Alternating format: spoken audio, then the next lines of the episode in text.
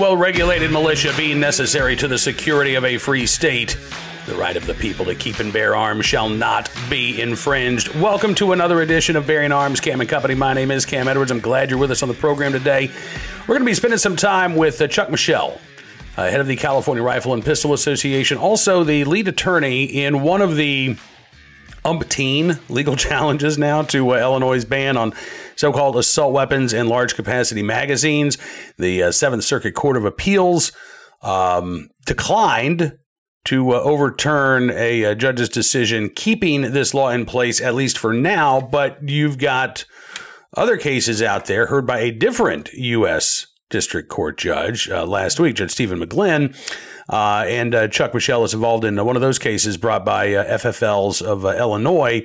We'll talk about that, as well as some California cases that are still percolating out there. I'm kind of surprised, actually. We haven't heard from Judge Roger Benitez on some of the uh, cases that are pending before him right now, but we're going to discuss all of that and more with none other than Chuck Michel coming up here in just one moment. Before we do, however, Here's something we have to really think about. What is happening with the banks? It's literally crazy. Can you imagine what this is going to do to the retirement savings of America? Well, I want to tell you what I heard from Augusta Precious Metals. Gold buying's on fire right now because people want gold IRAs to protect their retirement savings.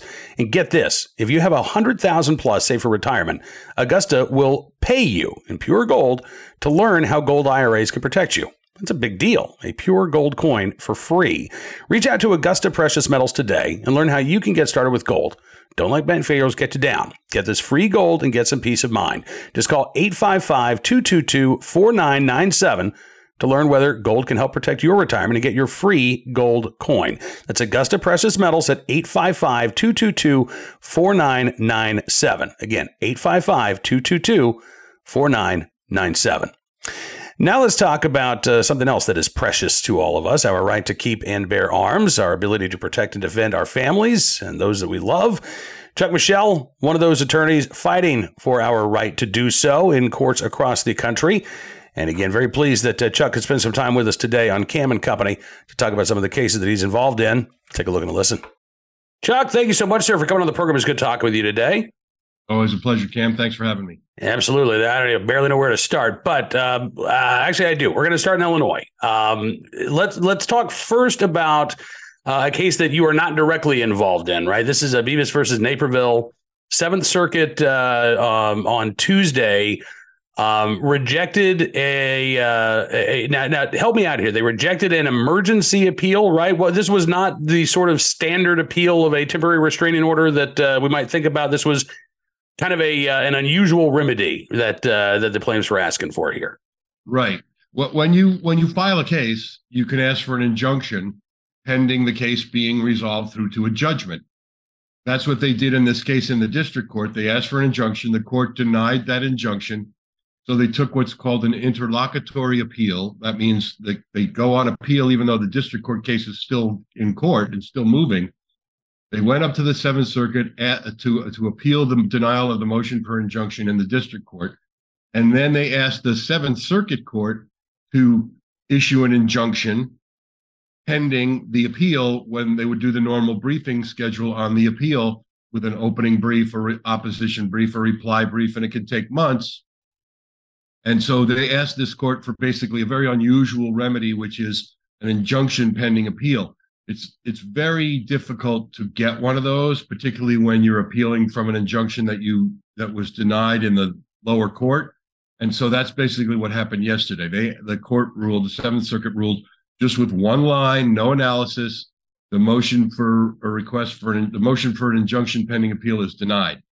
That's what typically happens when you ask for that kind of expeditious uh, uh, uh, intermediate you know remedy immediately uh, before you even go through the briefing process. So okay. The news okay. went out there. The news was out there covering this as if it was a big win for the state. It's not.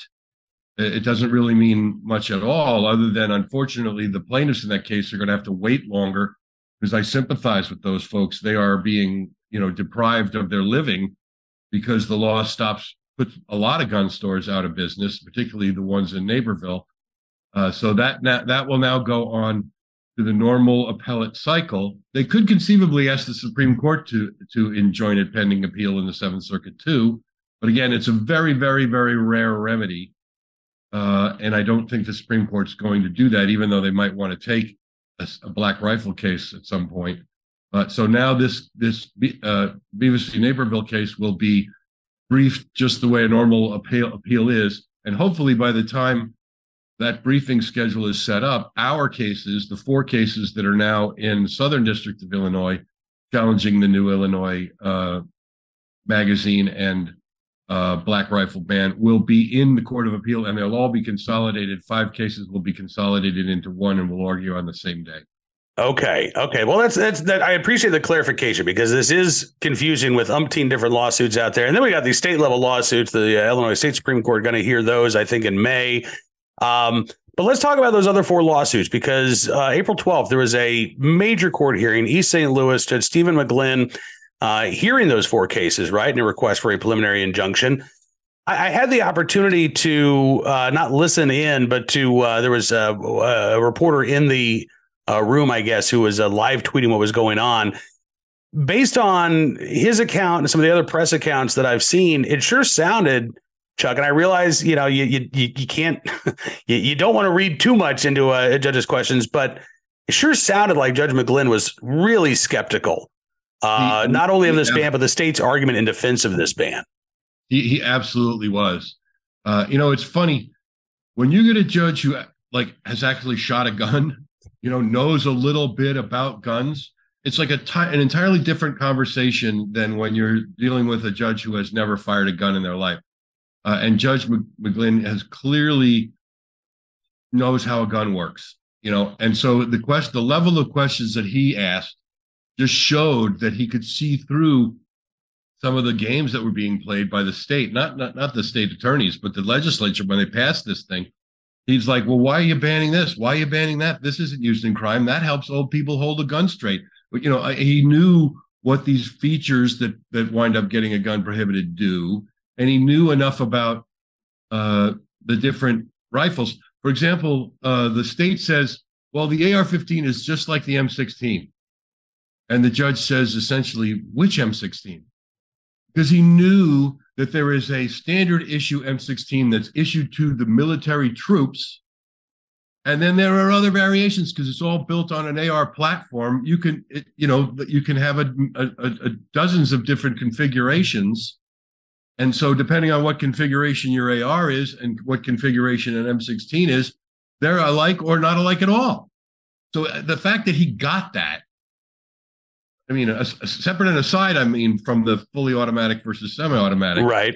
distinction, which is about as fundamental as it gets. Uh, but the fact that he got that and understood those nuances and, and, and the, the differences really tells you something. And he was just really not. Uh, receptive to the state's arguments. Uh, he saw through most of those, and I think he gets it. So I'm very hopeful. You know, knock on wood here. I think we're going to get a positive ruling out of uh, of that court. You know, it also seems like uh, Judge Roger Benitez out in California seems to get these issues as well. And I know the last time that we spoke, um, there had just been a hearing on I think it was three different cases, uh, and we were talking about a fourth case, Boland, uh, challenging the uh, handgun roster and some of the you know microstamp provisions, things like that. Since we spoke, the judge in the Boland case uh, has issued his decision. Again, a, a big win for uh, for gun owners. Um, but we haven't heard anything from Judge Benitez on those other three cases: the what, Rody versus Bonta, Miller versus Bonta. Uh, what was the third case that's out there, Chuck? Duncan. Duncan versus. Case, CRPA's magazine case. And then there's a fourth one challenging billy clubs. And I always forget the plaintiff's name in that case. I apologize to them if they watch this, but uh, that's an interesting case about, you know, because the right to keep and bear arms is not just firearms, it's it's arms, bearable arms. And a billy certainly is one. Uh, and so are knives. There was a switchblade case recently filed in California. And all of those really, really should they you know they should prevail because uh, these these particular products not firearms are they're not used in crimes. I mean, plus nobody knows what a billy is. Is that a baseball bat? Is it is it a bat bat if you have a glove next to it, but it's a billy if you don't? I mean, it's uh it, it gets kind of silly, but yeah, there's four major cases pending Judge Benitez in front of Judge Benitez. Then we got the the Bol the CRPA got the Boland v. Bonta decision, striking down the roster. We may have to do a separate segment just on that because the state is playing some interesting games with micro stamping now. They're not appealing the microstamping requirement, uh, the, the striking down of the microstamping requirement. They're just trying to say that you have to have a loaded chamber indicator and a magazine disconnect in order to sell a handgun in California. And there's a there's a few of those on the market, not a lot, and they're not uh, certainly not amongst the, the guns, the handguns that are commonly possessed by law abiding citizens for lawful purposes, i.e., self defense. So this, this, what the state is trying to do to get around Heller and Bruen is say, well, we're not banning guns. We're just saying you have to have these two features in order to sell a gun, which is, you know, a gun ban with a mustache. They're just changing the nomenclature so that it sounds different and they can try and make a different argument. But the, at the end of the day, if you have to have those two devices, that's there's there's thousands of other models that can't be sold. So uh, we'll see how this morphs, what this morphs into on in the Ninth Circuit Court of Appeals, and obviously we will be fighting scorched earth to uh, to to keep that that roster law uh, uh, struck down. Because for years it's deprived people of the ability to choose a handgun that's appropriate to their individualized needs, you know, ergonomics, disabilities, size, hand size, uh, all the different factors that go into choosing a, a, a, firearm for your individual circumstances. There, there hasn't been those kind of that kind of range of choices. So we, we really are we need to hold on to that and get more guns on the market uh, available on the California market. Absolutely. Um, you know, go back to the microstamping. I, I was a little surprised that uh, California doesn't seem to be defending the microstamping law. What do you think is the uh, the rationale behind that decision, uh, Chuck? The, the, the sort of throwing throwing that to the wolves and uh, and trying to defend the handgun roster on these other aspects. Well, I'd like to think that they're smart enough to see that it, they can't win, but I wouldn't give them that much credit. And interestingly enough, a, a microstamping bill has been introduced in Sacramento, which would go about this a different way. One of the reasons that they couldn't get any guns with microstamping is because none of the manufacturers would would could build that into their assembly process. It'd be a huge disruption of your assembly line, you know, in any manufacturer to try and incorporate this new process into etching a number on your firing pin. Uh, and so now what the, the state proposed state law would do would allow a third party vendor to before it could be sold in the state, you would have to route the gun to a third party manu- vendor who would etch the trigger or the firing pin, and then then the gun could be passed along to be sold. Now that you know that raises all kinds of questions. They're not going to be able to. First of all, they can't do it. Second of all, even if they couldn't do it, they could do it. They can't do it fast enough to get the guns on the market in time. Third of all, you know, if you get some guy, a gunsmith or whatever, in there tinkering around with a gun that comes right off the manufacturer's assembly line, you just voided your warranty. You know, I mean, anything that you know, the manufacturer is not going to stand behind a gun that somebody else tinkered with before it got to you. Right. There's a lot of different issues where obviously CRPA's and and GOC's lobbyists in California are up there full time fighting that, and all the other slew of California laws that are that have been proposed. But we'll have to see how that plays out. In the meantime, though, we're on appeal on that Boland v. Bonta case, and CRPA is uh, fighting uh, to to keep that decision and keep and knock that roster law off the books. Are, you surprised we haven't heard from uh, Judge Benitez yet um, with these other three cases? Because a lot of these are issues that he's dealt with before. These were cases well, that he previously decided. They, you know, the Ninth Circuit kicked him back down after Bruen. He, uh, he has and he hasn't. He, he's dealt with the issue before the Bruen decision came down, and he dealt with it in, in uh, basically under Heller, uh, the common use test under Heller.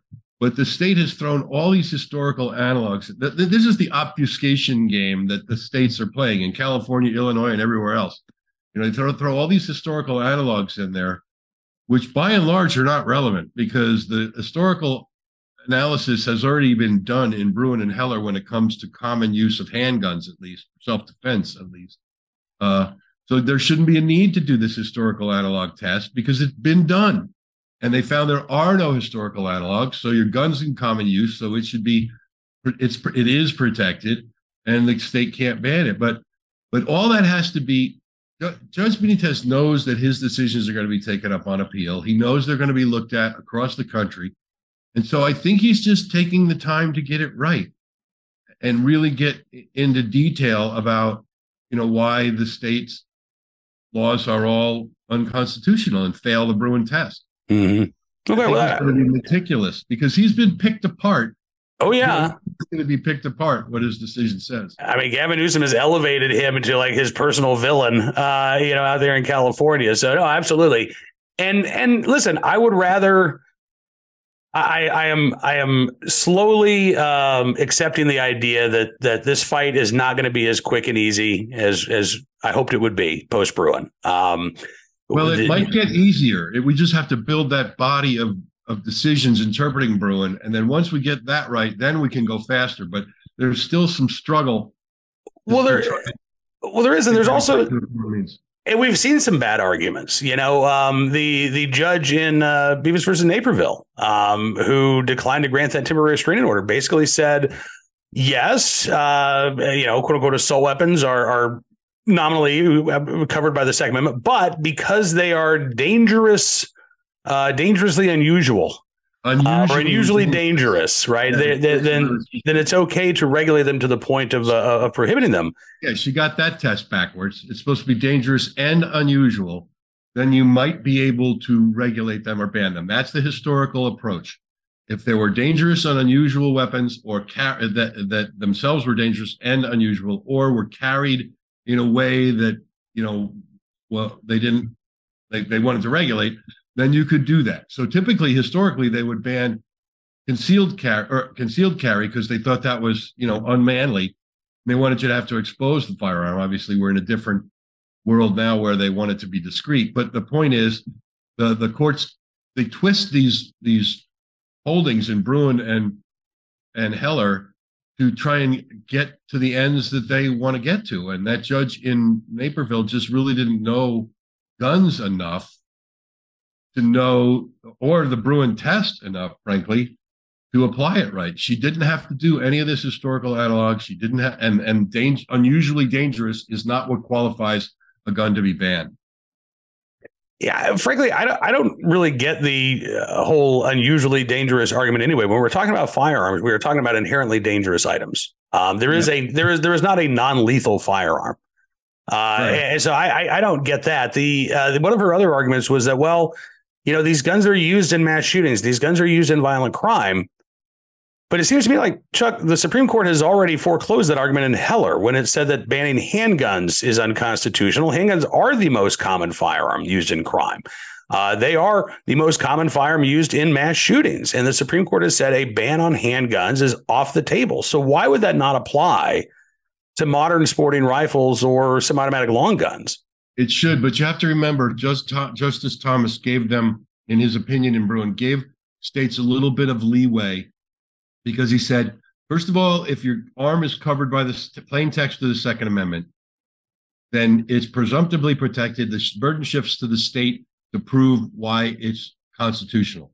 They do that by showing historical analogs that show that the founding fathers and, and the folks who drafted the Bill of Rights would have tolerated the, uh, the modern restriction or a similar modern uh, or similar historical restriction. So this modern strict restriction would have been tolerated by the founders. Now that, but then he said, if there are unusual technology, technological developments, or if there are unusual society new concerns, then it require may require a more nuanced approach. Now, nobody knows exactly what that means. Nobody knows if that means you can be a little more flexible in accepting a historical analog, or you don't necessarily need one. The states are trying to drive a truck through that by saying that mass murder, quote unquote, they don't define how many that people that involves, uh, is a new societal problem, which it isn't. Uh, you know, this goes back to the Boston Massacre uh, and before. Uh, and and that uh, semi-autos are a new technological development than modern day semi-autos that justifies the, the court allowing the state to take a more nuanced approach to showing these historical analogs. And the problem is nuance. What does nuance mean? Uh, the, the, some courts want to drive a truck through that and make that very expansive, so that no matter you know even the slightest little technological or societal change can justify almost abandoning the historical analog requirement that Bruen laid out pretty clearly. Yeah, Amy Swearer of the Heritage Foundation actually had a uh, Twitter thread about this a few days ago, where she was going through mass shootings, uh, you know, in the early 20th century, right? 1906, I think was one, 1910 was another. And, you know, these were individuals who were using uh, double barrel shotguns. They were using not, you know, modern sporting rifles, not semi automatic firearms, but they were killing 10 people or more in some cases. Uh, in some cases, they were also a by armed citizens uh, even way back then. It was a very revealing thread, but you're right. The idea that that this type of violence is somehow a um, a, a new thing or a you know unique uh, uh, uh, effect of modern sporting rifles, I think is is absolutely absurd. But again, as you say, we got to yeah, we got to but but we got to fight it out in court. Um, so so the so only change, the only real change is that modern media and social media covers these things so much more extensively and so much more broadly yeah. and everybody knows about them. But statistically speaking, first of all, most shootings, uh, no matter how many people get shot, are done with handguns, and even the the uh, shootings with the semi-autos, that's like two percent of the of the crimes. So this is not about. I you know I, I saw a great. Uh, it's not about the gun. I saw a great quote the other day said uh, a bad guy with a rock uh, killed Abel, a good guy with a rock killed Goliath. It's not about the rock or the gun. It's about the people that are doing bad things or crazy things. Uh, but the legislators, that's a much more challenging problem. So they demonize the inanimate object and blame it on people who own those. Yeah, no, you're exactly right. It, I mean, you know, when you start to try to fix a uh, broken mental health system, or you know, uh, well, and then we get into the issue of are Democrats really going to fix the criminal justice system, or are they only going to make things worse? Um, you know, out in California, there's plenty of evidence that their fixes aren't uh, aren't helping at all. Uh, but that's probably a conversation for uh, another day as well. Um, what are you keeping your eyes on right now, besides the cases that we just talked about? I know you've got a lot on your plate. So, uh, so, so what else should governors be paying attention to that, uh, that that's on the horizon? Maryland, uh, Fourth the, uh, Fourth Circuit, the yeah, uh, quote unquote Sullivan's ban. That's been under submission for a while, and I think that's going to be the first circuit court that really uh, rules on uh, semi-autos. Uh, yeah, because because they could kick that case back down, right? Like the Ninth Circuit has done with a lot of cases, but they could also take this case and decide it on the merits themselves. Uh, it, it, seems like they're going to decide it on the merits. But yeah, you're right. They could conceivably kick it back down. But uh, that case was up at the Supreme Court, then remanded, like a bunch of them, with with mm-hmm. four other cases, Duncan with one of them, uh, and and and re-argued, and and it, it's not clear how the, the the three judge panel was coming down on that, but uh, there there was some good signs. So yeah, we'll see. But I mean, that's going to be the first First Circuit Court to address semi-autos directly. All right. Well, assuming they decide on the merits and don't remand it, like you said. Yeah. Well, I I I, I hope, and I I too felt like uh, I did have a chance to listen to the oral arguments in that case, and I got the sense that the judges were ready to decide one way or the other. I, I like you, I couldn't really tell what way they were uh, going to fall down, although I thought there were some hopeful signs. Um, but it seemed like it seemed like a majority, at least two of the three judges felt like they could decide this issue. They didn't need to kick it back down to the district court.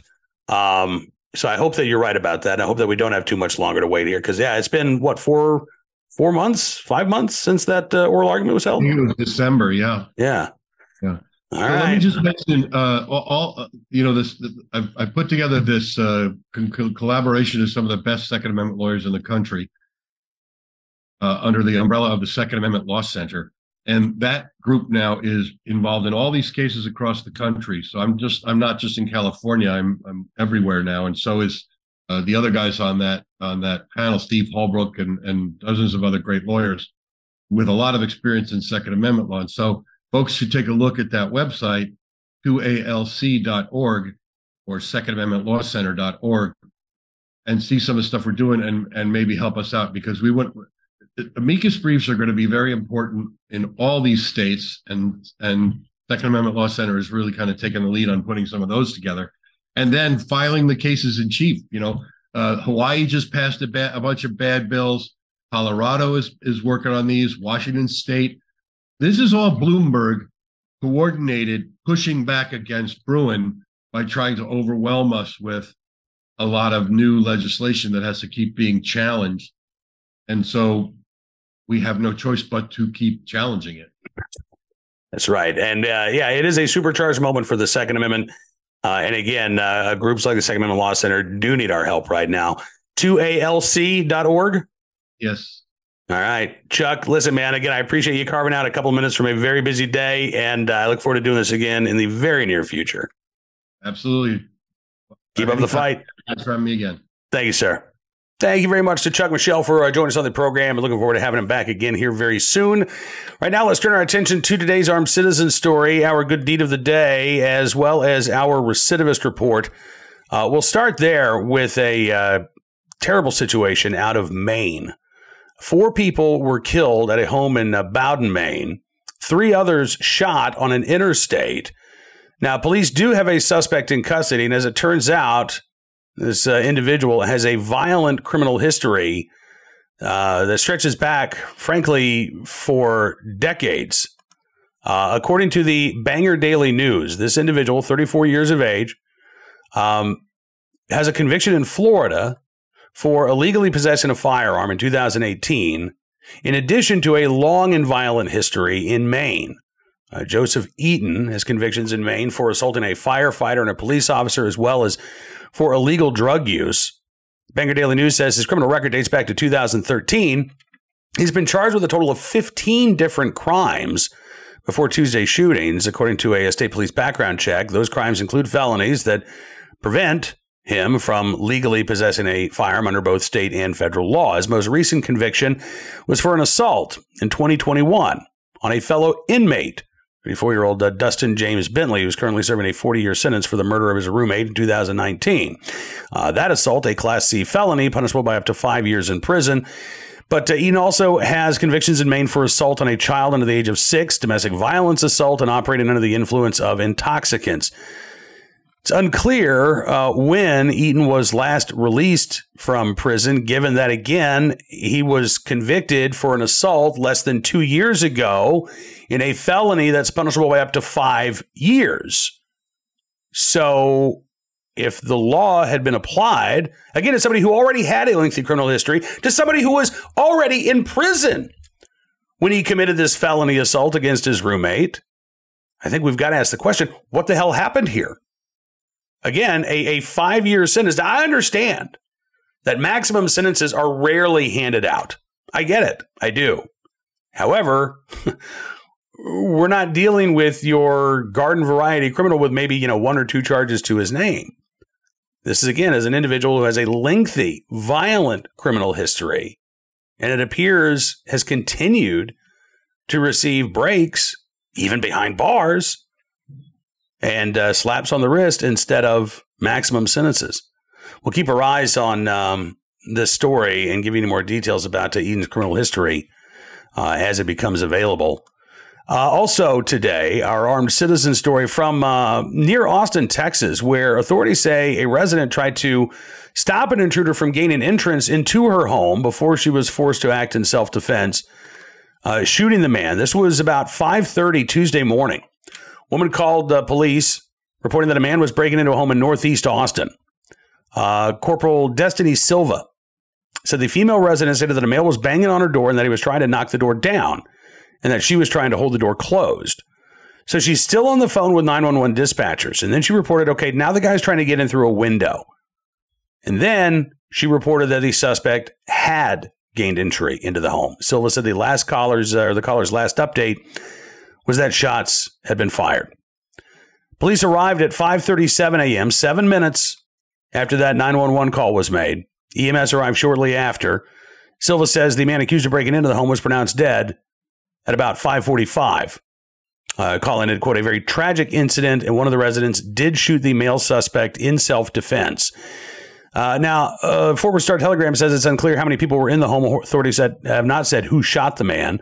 Uh, no charges have been filed. They say an investigation is ongoing. But given the circumstances that Corporal Silva described, this would appear to be a clear cut case of self defense. And again, Sounds like, you know, the folks inside that home, again, we don't know how many people there were. Uh, it could have been that the woman was there by herself. There may have been a roommate or somebody else uh, that she lives with who was able to uh, fire that shot. But again, they called 911, right? They tried to keep that individual out of the home. They did everything that they could. And police, I'm sure, were speeding to that scene as fast as they could as well. But when seconds count, help can be minutes away. A seven minute response time is actually pretty darn good. I'm not going to fault police for that. But seven minutes can be an eternity when you've got somebody inside your house who doesn't belong there. God knows what their intentions are. I'm glad that nobody in the home was hurt. And again, we'll keep our eyes open for any more uh, developments and updates to this armed citizen story out of Austin, Texas. Finally, today, our good deed of the day in the right place at the right time, willing and able to do the right thing. A uh, gentleman known as Super Zupo Yes, in uh, Boynton Beach, Florida, saving a woman from a, a car wreck uh, after a, a, traffic accident. You can see the car there on fire, fully engulfed in flames. Uh, but thankfully, again, Super Zupo, Leo Zupo, uh, who has a, home improvement business that he calls the Super Zupo. He was in the right place at the right time, willing and able to do the right thing. The 39 uh, year old had just picked up a load of sand for a paving job back on April the 1st. When he saw this wreck actually happen, a uh, Oldsmobile sedan and a Volvo SUV uh, had sort of uh, crunched into one another. Um, the Volvo, he said, uh, looked to be okay. Driver was safe. So he looked at the, what was going on in the Oldsmobile. Hood was peeled back. Zupo said he could already start to see flames uh, licking from the engine, smoke pouring into the car. There was a woman who was motionless in the driver's seat.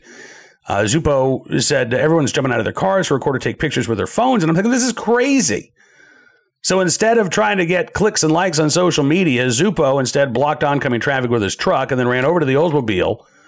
He saw that the wreck had created a gap in the door jamb, so he was able to grasp the inside of the door, start to yank as hard as he could, and then the door actually popped open, and that apparently startled the woman. I don't know if she was unconscious or just sort of dazed, but Zupo says she woke up. I told her we got to move pretty quick. She wasn't able to walk, so he was able to pull her from the burning vehicle, he basically dragged her to a nearby sidewalk. It wasn't long afterwards that the flames had fully engulfed the front of her car. Uh, Zupo said, I was just hoping nothing happens to me. He said, I have my son that's three years old and I just lost my own dad three months ago. But despite those concerns for his own safety and his own well being, Zupo jumped into action, did the right thing. He said the woman later called to offer her thanks along with a gift card to Longhorn Steakhouse, but he said, Your thank you is plenty. He said he just hopes that more people offer a helping hand when given the chance, whether that means jumping into action or calling 911. He said, I just know I was there at the right time, and it's crazy that nobody else wanted to help. Everybody's quick to grab their phones and record. Yeah. And again, when you see a situation like that unfolding, don't just try to capture it on social media. Don't whip out your phone. I'm, I'm with I'm with Zupo, man. If you see somebody who's in need of help, you help. So uh, I know that Leo Zupo is not really a superhero, even though his home improvement is uh, called Super Zupo Home Improvement. But uh, yeah, back on April the 1st, no fooling. Zupo really was a uh, hero without a cape, and we thank him for his very, very good deed. That is all the time we've got for you on this edition of Bearing Arms Cam and Company. But I want to thank you for being a part of the program as always. I'm looking forward to being back with you again tomorrow. Now, listen, we got plenty of uh, breaking news today. Permitless carry on the docket in Nebraska. Final vote for that uh, piece of legislation. Also, eyeing the courts, as we talked about with Chuck Michel, because uh, you never know when some of these big opinions are going to be handed down. In fact, we might get one between the time I talk to Chuck and the time this gets posted. You never know. Uh, if so, we'll get you caught up at BearingArms.com. I promise you that. And if you like what you see, I'd always encourage you to become a VIP member. Just go to BearingArms.com slash subscribe. Use the promo code GUNRIGHTS, and you can get a significant savings on your VIP membership. As our way of saying thanks, we're going to give you exclusive content, news stories, analysis you won't find anywhere else because your support matters, and it really does make a difference. So thank you again. Enjoy the rest of your Hump Day Wednesday. We'll see you back here tomorrow. Until then, be well be safe, and be free.